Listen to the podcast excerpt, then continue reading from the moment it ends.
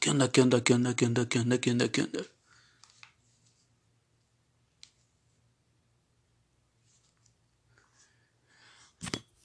Pues aquí andamos roqueando, raza. Aquí andamos de vuelta.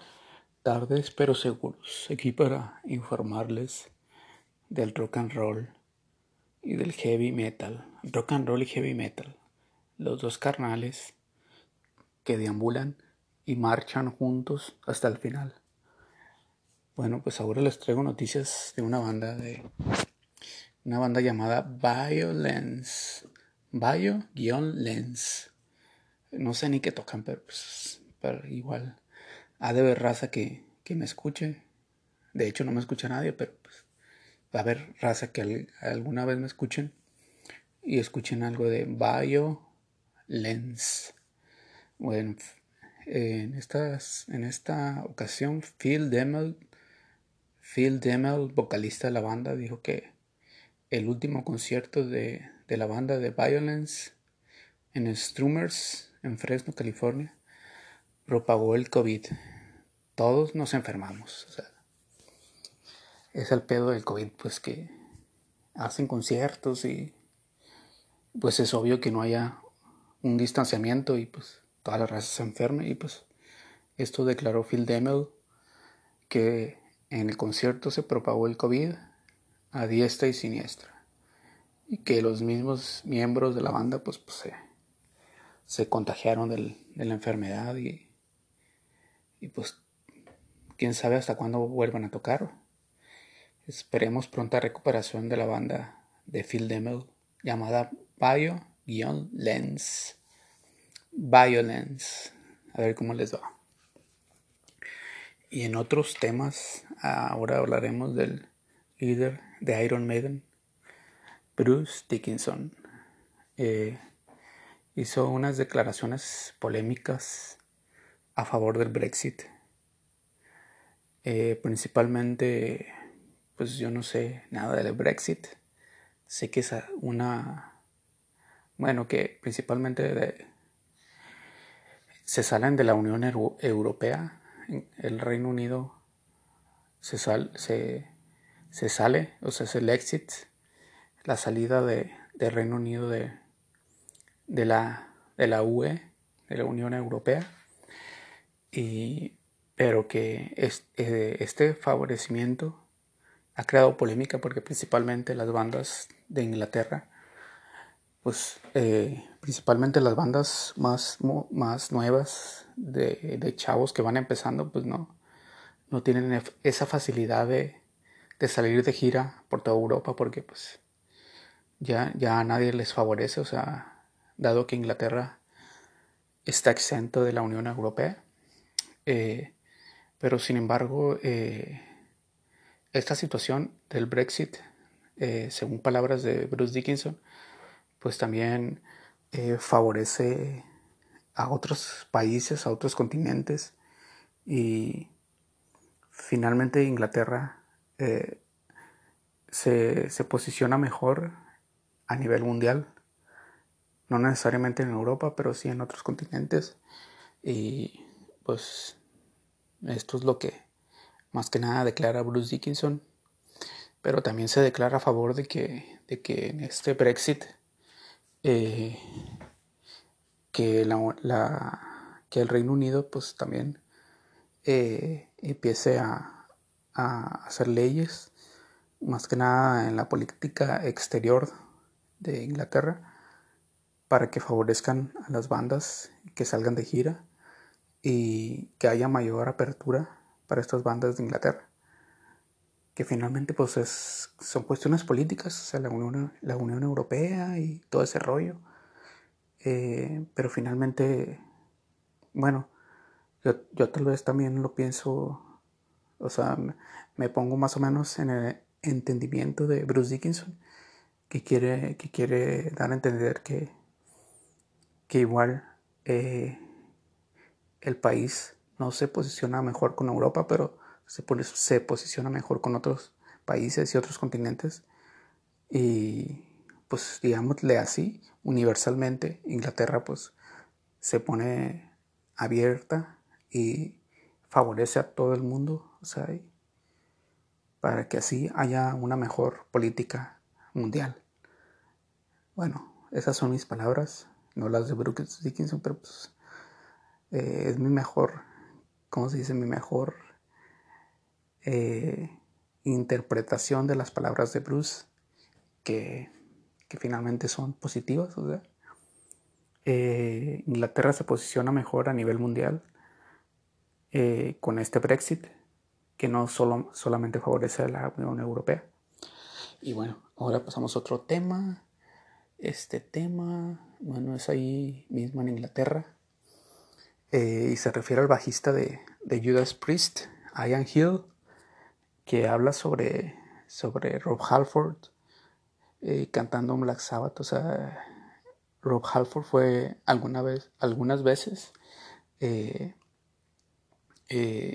reclutado por, pues no reclutado, pero sí fue un favor que les que le, pidió la le pidieron sus, sus amigos de Black Sabbath para que cantara con la banda en vivo. Esto fue en 2004.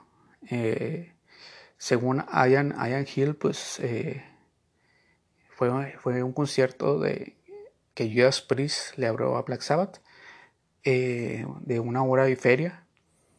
Y, y, que después de ese lapso de una hora, una, una hora y feria, pues Rolf Halford tuvo media hora para descansar y luego volver a salir con Black Sabbath a, a reemplazar a no sé quién en 2004. Ah, creo que, que la razón por la que tuvo que reemplazar a, a Ozzy Osbourne, que en ese entonces estaba en Black Sabbath en la gira de reunión, y creo que fue el cumpleaños de Ozzy Osbourne y pues no, no pudo estar presente en ese concierto y Ralph Halford le reemplazó.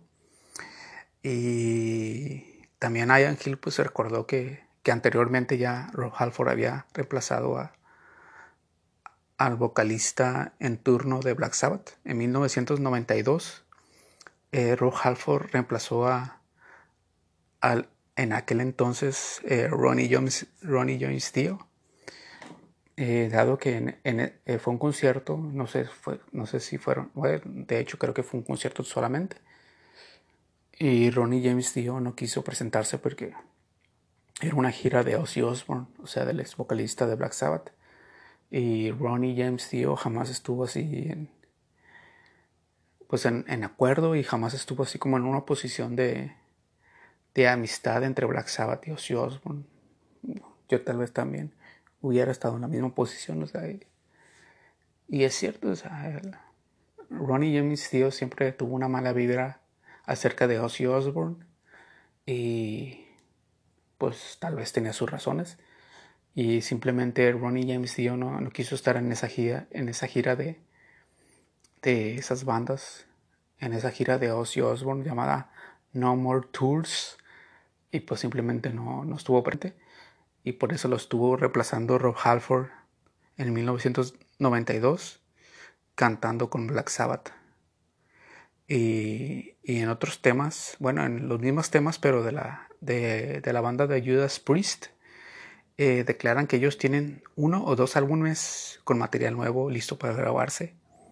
Esperemos eh, que pronto saquen ese nuevo material.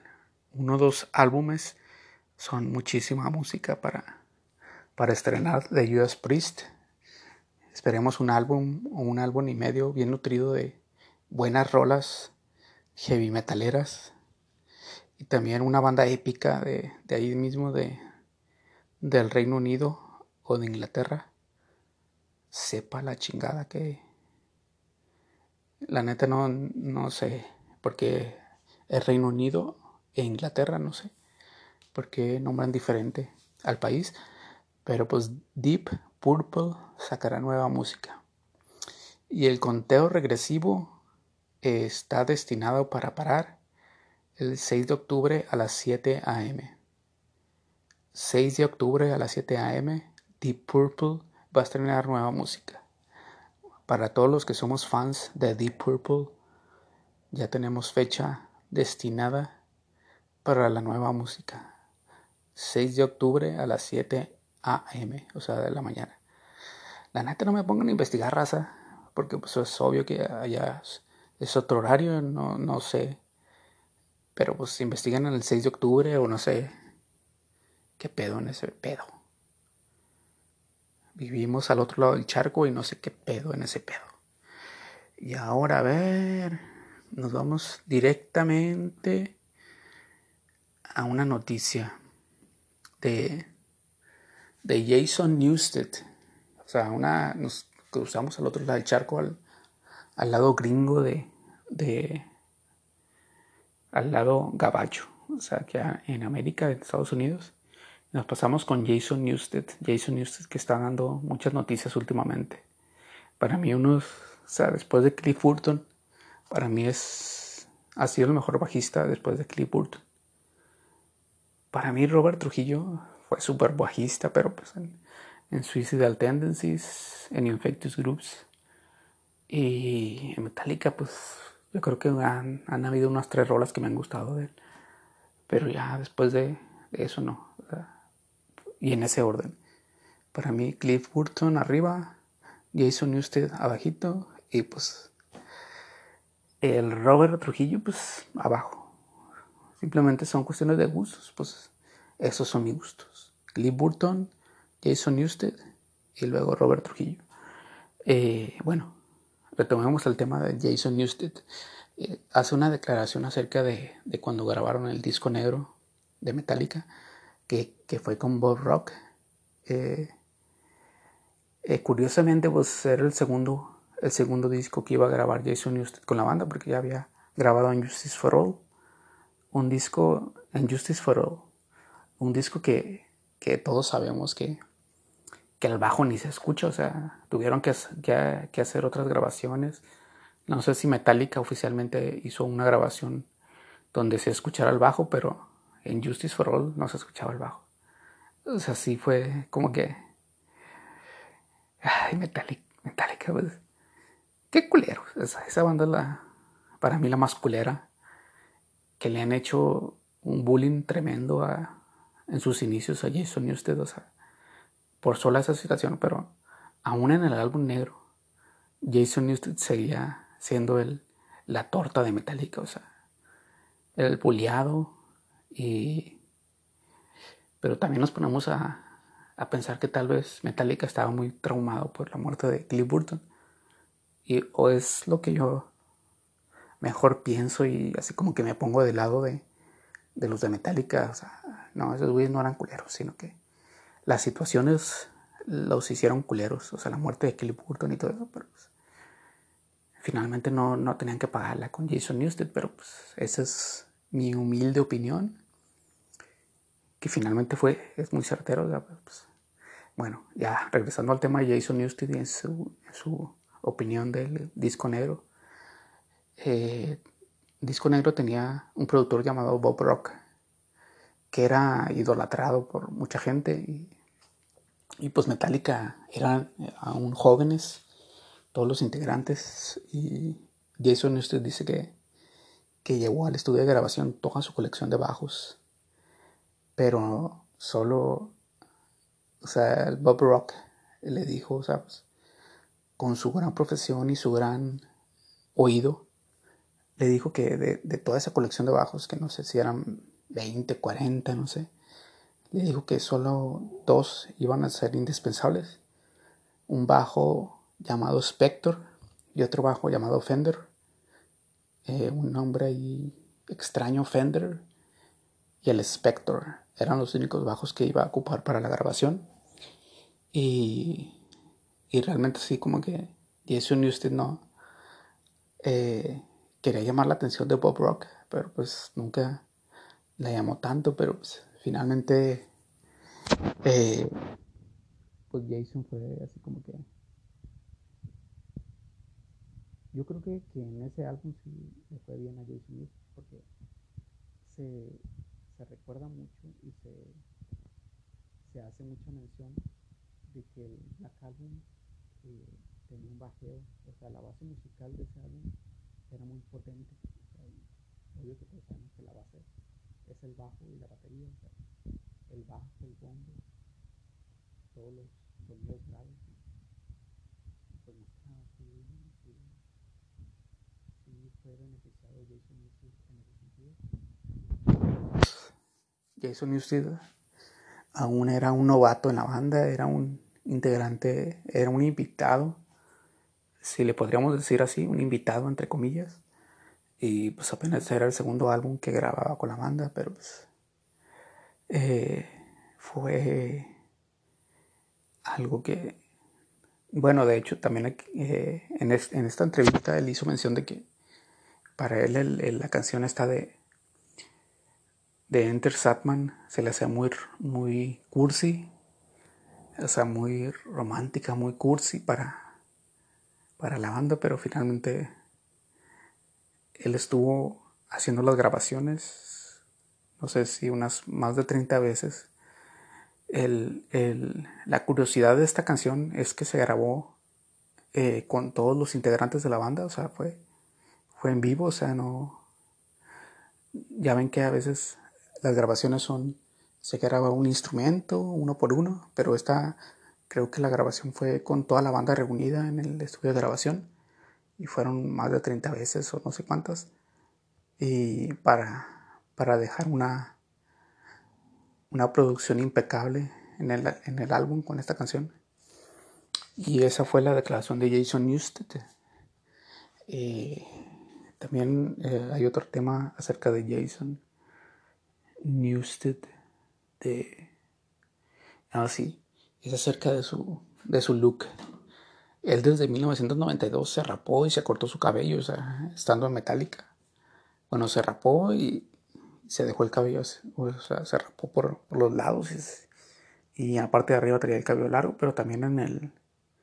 De hecho, en una presentación de los MTV Music Awards salía todo rapado el vato, o sea, se cortó el cabello completamente y esto terminó influenciando a, sus compañeros de banda, o sea, que finalmente no, lo veían como una autoridad en la banda, pero en 1996 sacaron el disco Load y todos se cortaron el cabello. Y, la razón específica fue que, que al haberse cortado el cabello Jason Newsted eh, atrajo a más chicas, o sea, traía más pegue. Ay, pues los otros integrantes dijeron, ah, o sea, cabrón, what the fuck. Y todos se cortaron el cabello y le hicieron el rollo a, su nuevo compañero.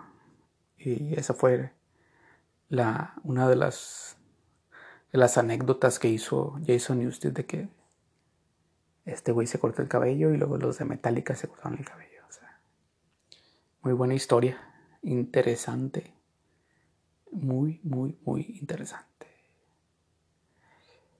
Eh, también, bueno, vamos a continuar. Un concierto de Guns N' Roses este sábado. Eh, invitado estuvo David Roll. Eh, duró como una hora y media. Empezaron a las siete y media. Y mm, creo que el concierto duró. No, de hecho el concierto duró. Empezaron a las siete y media y terminaron como a las. como a las diez, más o menos. 10, 10 y media. Pero en la última canción, que creo que fue Paradise City, la hicieron junto a Dave Grohl, Dave Grohl de Foo Fighters. Pero como este concierto es, es así muy, muy, muy, muy, muy cerca de, de, una colonia ahí en Estados Unidos, de pues los, los vecinos como que hicieron toque de queda y cortaron el concierto de una y así fue que terminó el concierto. Curioso porque pues Guns N' Roses y Axe, bueno, principalmente Axel Rose empiezan los conciertos muy tarde. Y pues esta, esta situación fue que, que, que cortaron el concierto y pero, pero principalmente pues empezaron a las siete y media. O sea, eh, puntuales, pero finalmente la ciudad, la ciudad llamada Bottle Rock Napa Bailey, Bottle Rock Napa Bailey. El sábado 4 de septiembre cortaron el concierto de Guns N' Roses en la última de sus canciones.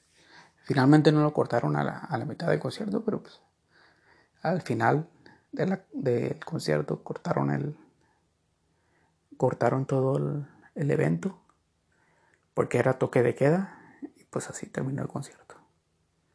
Y así, así termina todo este blog de noticias, raza. Eh, pues yo qué les puedo contar, raza, la neta. Ya no tengo así como que historias que contarles. Eh, hay un documental de Led Zeppelin que se los recomiendo para que lo vean, raza. Va a estar muy interesante. Eh, también, a ver, a ver, a ver, a ver. No, ya no hay nada más que contar, raza. A ver, de alguna banda chila. Cuénteme, cuénteme. A ver de qué les puedo platicar y de qué puedo recordar. No, de nada, raza, de nada, de nada. Hay que roquear, raza. Nomás escuchen mi podcast cuando les dé su chingada regalada gana. Y aquí andamos, raza, para roquear y para hacer desmadre a gusto.